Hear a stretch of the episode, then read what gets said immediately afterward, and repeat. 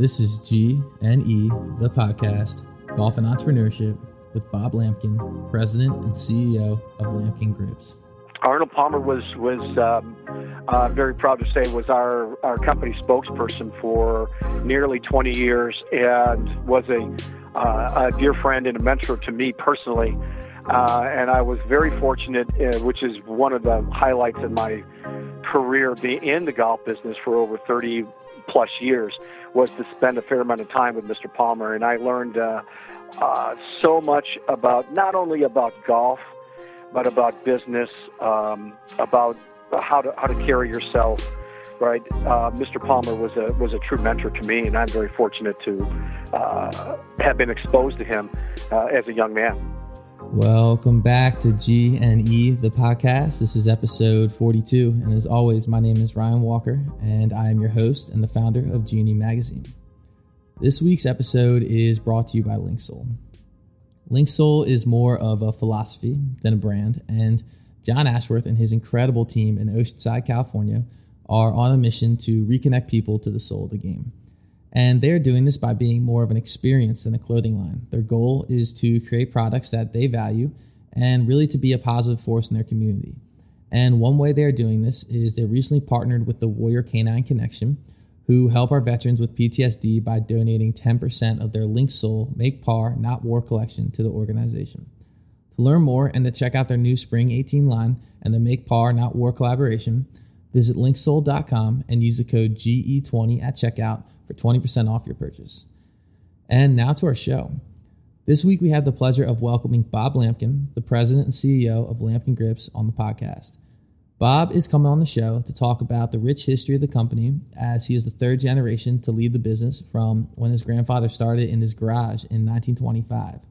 And he's also coming on to talk about how they plan to continue to innovate the grip space in golf. So, Bob, welcome to the show. How are you doing today? Ryan, thanks for having me on. It is my pleasure. I've been, like I said, been using Lamkin grips for most of my life. So uh, this is really cool opportunity for me to learn more about your company and also for my listeners who I'm sure a vast majority have used your grips as well. And so before we get to yourself, do you mind taking a step back and telling us a little history behind Lamkin? Well, I'll tell you what, the uh, Ryan, the the history between with Lamkin going way back um, for for our company is I'm actually part of a third generational family business, okay. and Lamkin was initiated way back in 1925 in Chicago because we are a Chicago-based family. Uh, in my grandfather's garage, we're actually the oldest grip company uh, in operation today, and the company was founded in actually leather wrap grips. Uh, back in those days, all the grips were made of leather and they were actually wrapped down the shaft. That's fascinating. I think uh, you know not just the fact that it's a third generation company, but also that it started in your grandfather's garage and now it's grown into a global corporation um, that is you know not only the oldest name in grips, but also one of the biggest for sure. And so, do you mind taking us back a bit into you know the days when your grandfather was just starting out in the garage and really how the company developed from there and uh, how they got the product in front of the right people? Well, I tell you, it was, it's interesting because with my grandfather, well, he was working for a company called Chicago Rawhide, and way back in the day, a lot of the automotive parts, not just in the upholstery uh, or the interior of the cars, but the seals for the engines and all that kind of stuff back in the day were made out of leather. And my grandfather was working for this company, and Wilson Sporting Goods came in, and they said, "Hey, our golf division." is we're looking to put a leather grip on on a golf club, and can you guys help us? Um, the powers that uh, to be over at Chicago Rawhide said, you know what, we're not really interested. It's small industry. Uh, so, but my grandfather, who was in the room, said, "Hey, you know what? Let me try this because I'm a golfer, and let, let me see how this uh, how, how this is going to work out." So, my grandfather actually started tinkering um, with um, leather grips and cutting them and skiving them and making them tacky through different materials. And that's really um, from a startup. That's exactly what back then. I'm sure in the 20s they didn't call them a startup, but that's exactly what it was. It started as a small, passionate piece of business for my grandfather, who was a golfer, to make the product better, and that's how leather grips came to be on golf clubs. So, so you're saying at that time they were not in the leather grip business. It was just that Wilson came to them, was like, "Hey, do you mind giving this a try?" And like you're saying, your grandfather just ran with it. And I guess you know from there they noticed. I'm assuming that they you know saw that they were onto something, like a new opportunity. Right. My my grandfather actually changed the category for golf grips back in the 1920s, going from various types of materials because the manufacturers of golf clubs back then were really struggling on getting consistency in the grip, whether it was a wax or a dip molded material, but there wasn't a lot of consistency. And leather grips, what they found out through my grandfather, brought a very um, systematic and consistent size and feel to the grip of the golf club. Wow. And so, you know, like you're saying, he changed, you know, the industry quite a bit and something we love to talk about, whether we're rewinding back, you know, to the 30s or even if we're talking now with a more modern startup is those early days and really kind of scaling a company from, you know, that idea like that they saw that there were leather grips into, you know, more of a global corporation. And so how did that process go about? Because like, like you're saying, you know, they had this opportunity and then now, you know, we're here, Lamkins worldwide. Well, the the process of of, of leather grips was very uh, is a very tedious one. Uh, to actually take a, a, a hide from from a calf or a cow and then go through the process of making it compatible for for for for leather grips that would apply to uh, you know a, a sporting goods implement. And by the way, when we started, uh, when when my grandfather started with the leather grips, that also then dovetailed into the secondary market was in um, tennis tennis rackets and racquetball sports. In the early days, they were all made of leather. Um, and, and so we actually w- were were producing both leather grips for golf clubs and leather grips for tennis and racket sports as well. Okay, that's a that's a good move. It sounds like your grandfather was quite the smart man. He, um, you know, not only conquering golf grips, but also doing that in racket sports. It's uh, that's really cool to hear. And so, you guys are, you know, clearly doing, you know, great with leather at this time. But eventually, the company evolves, and you start, you know, making rubber grips.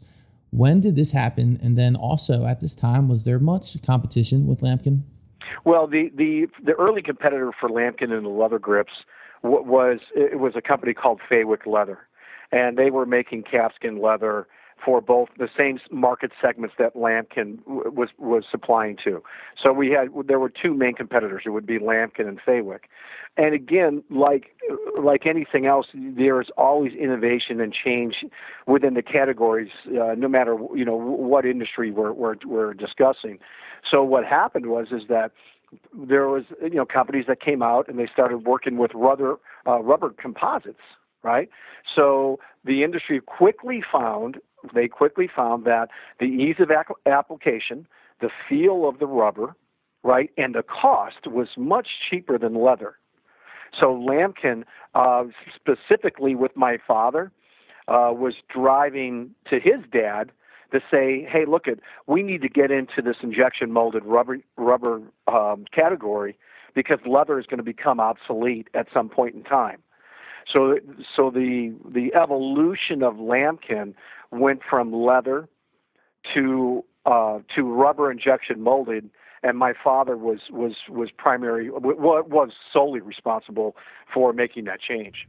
Yeah, that is fascinating to hear. And really, from the perspective of your father coming into the business, you know, with a little bit of a younger viewpoint into the industry and seeing that rubber was a better application for grips and really charging for it and making that change. I just found that to be kind of a cool side note. But really, on this topic, at this time, was Lamkin the pioneer in rubber grips throughout the golf industry?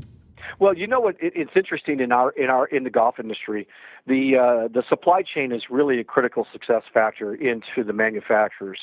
So the manufacturers were were always looking to make their suppliers better, right? And as a supplier to to our industry, what we want to be is good listeners. And the rubber grip was a classic example of our customers going back to my father and saying, "Hey, there's the uh, we're getting samples of this injection molded rubber grip, as crude as they may have been back in the days, mm-hmm. and they go, we really like this, and we want you to develop this for us. right so so my my dad really understood that there was going to be a rebirth i call them rebirths in the category and we were going to change from what we were traditionally doing to a new concept in injection molded rubber grips. Uh, and sometimes those changes are, are a little bit more difficult to um, receive.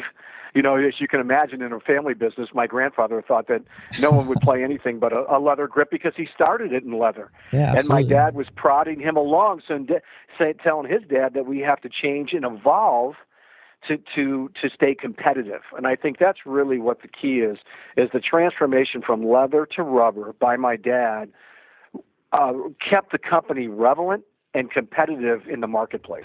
Yeah, and I think that's a great point you mentioned there. That you know, no matter how big or small or how young or old a company is, that you have to be willing to innovate and make changes as a marketplace develops to survive and you know really thrive and continue to grow. But at this point in golf, know, I'm kind of curious what the landscape was like at this time. Was it you know as important as it is now to have PGA Tour and LPGA Tour ambassadors for your brand?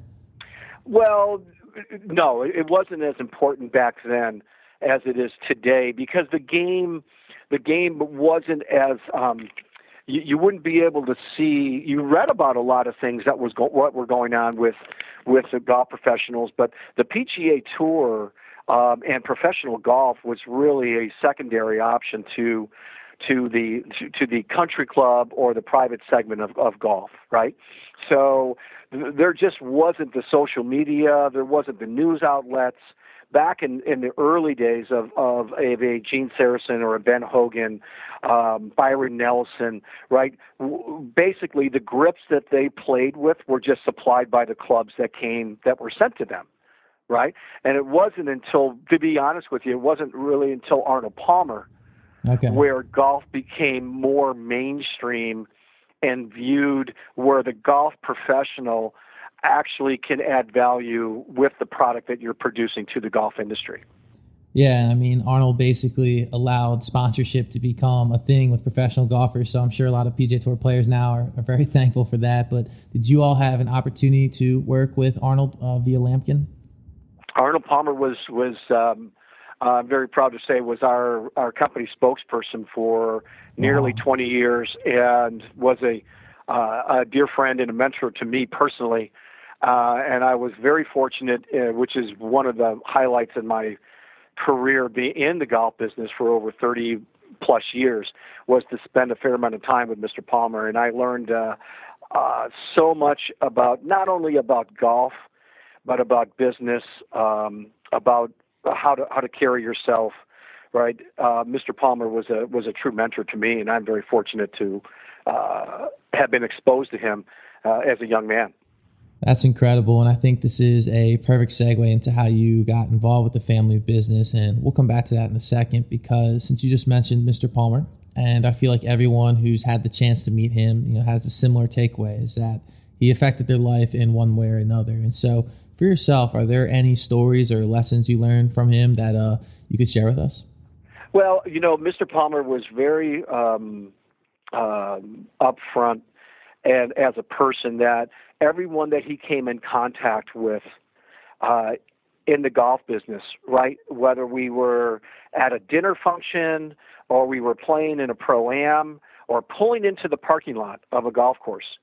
Um, once you stepped into the realm of the golf industry, you were representing your family, your company, your brand. And there, there, it, was, it was very, very clear to me as a young man that I had to carry myself in that in that vein. Uh, a good example is that if I'm out playing with a friend of mine in a um, his member guest, uh, for example, I'm going up to play uh, Hazeltine with one of my good friends as a member there. People know and are familiar with the Lamkin brand, and I have a responsibility to carry uh, myself properly um, and treat everybody with dignity and respect uh, no matter what their position is in, in the uh, in the golf industry. I think that's really what I took away um, as a, a mainstay or a bedrock from from Mr. Palmer. Yeah, that is a phenomenal point. I think that can be very helpful to people just getting started. And it's really something I've learned myself is that your brand is really a representation of who you are and how you carry yourself does not just, you know, affect your relationships, but it can also affect your business and how it proceeds. So I think that is just a great point. So thank you for sharing that. But like I said, I think this is a perfect segue into how you got involved with the family business. So when did you start your journey with Lamkin to, uh, you know, become one day president and CEO? Well, it's interesting because again, we're uh, in our third generation. I have uh, my dad was running the company. Uh, there were I've had three brothers in the business, and I was actually the last family member to come into the business uh, back in my very late 20s or even 30. And I took a different road in college. I had uh, I wanted to pursue a career in, in federal government in law enforcement, and uh, but I I was interesting because during the course of my post uh, college years, I was very uh, involved in sports, but not really in golf. And okay. I became very attuned to playing golf because it kept me competitive and things that I could do outside of organized sports in high school and college um, when I came to work for my dad, um, one of our sales um, guys that my dad was, had under his employee had left the company, and he called me and he said, "Hey, um, I need a sales guy." And back then, I was selling different types of uh, various industries outside of golf and whatnot, and wasn't making a lot of money, and was young and had a you know a, a young child at home. And my dad said, "Hey, can you come in and and try this?" And I always tell people that I quickly became attuned to, I loved being with people. I loved selling and representing not just Lamkin, but representing my father, um, you know, as his son. And um, it was very apparent to me within a short period of time that the um, the short stay was going to become my passion for over 30 plus years. So it's the longest part time job I've ever had. that is that is incredible. And so now you are you're running it you're you know managing a you know global company. And uh, that's got to be quite the challenge. And something i think our listeners really enjoy about this podcast is not just hearing the stories but also kind of learning how people you know take advantage of of their time and, and stuff like that. And so you know for you how do you structure your day? Or do you have any productivity tips for you know getting the most out of you know managing such a big business well, first and foremost, you know, when you're whether you're be just beginning your career in the golf industry, uh, no matter what the segment that that really interests you, you have to have a passion for it. Right? You you really have to love what your your your journey is taking you on.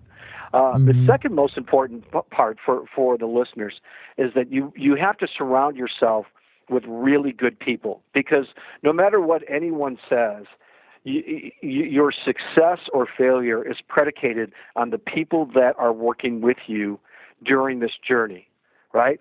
So you you want to have people excelling and growing and challenging you as the owner um, to evolve and get better. And if you don't, then you'll start to stagnate right? Uh, because nothing stays the same in the industry. It's a it's a continuous improvement model, and you have to be you really have to to look at what's next, uh, where the opportunities are, and you're not going to make the right decision every time, right? But you want to make sure that the wrong decisions aren't catastrophic.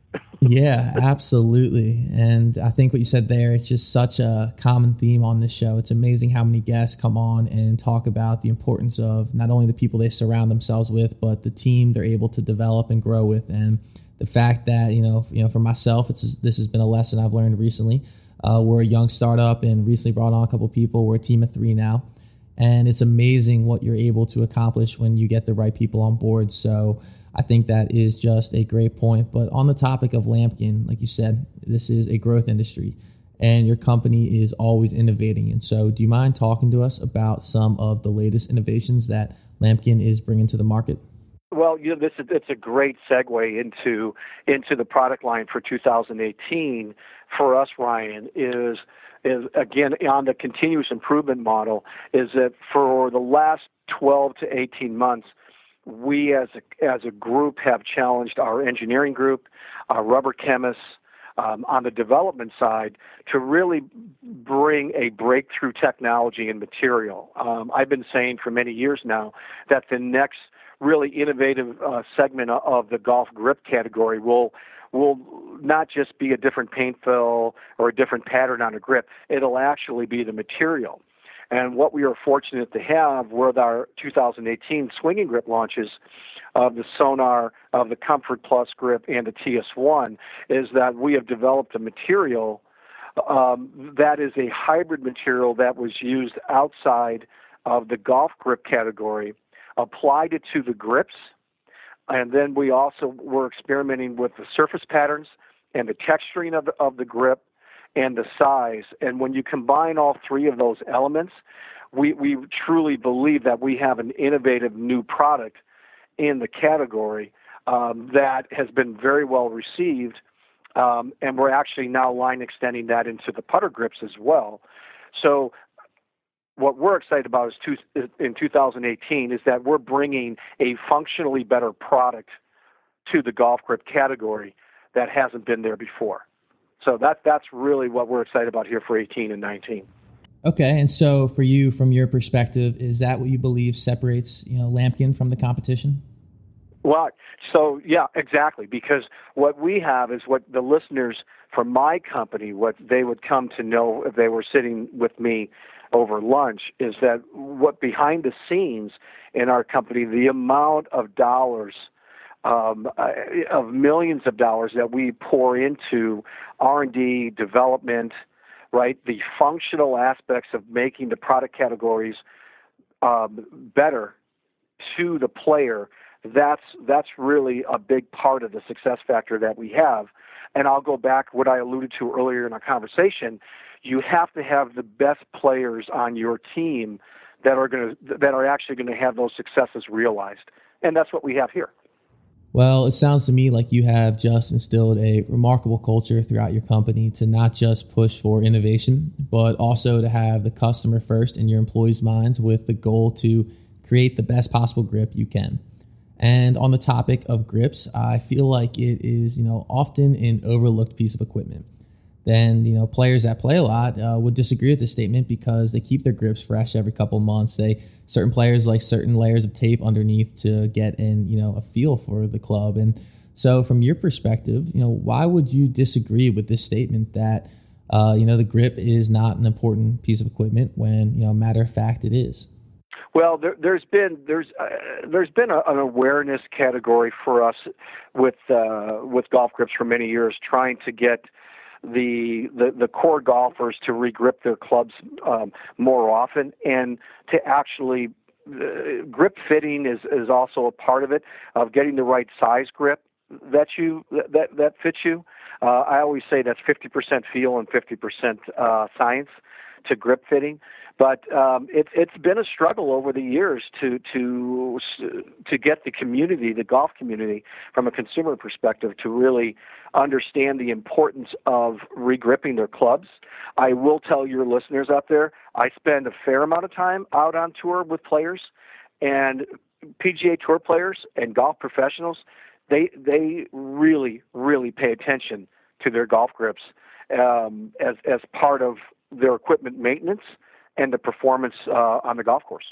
Yeah, and something to add to that too is for competitive players, the actual positioning of your hands on the grip is arguably the most important fundamental in the swing. It's something that they practice endlessly, and you know the pursuit of your perfect grip is something that is very important to you know a, competitive player. So you think it would be something that would be able to translate into the equipment side of things, but on you know we've talked a lot about your grips and the technology behind them and stuff like that but i'd love to talk a bit about the vision. And so what are you seeing for Lamkin three five ten years down the line?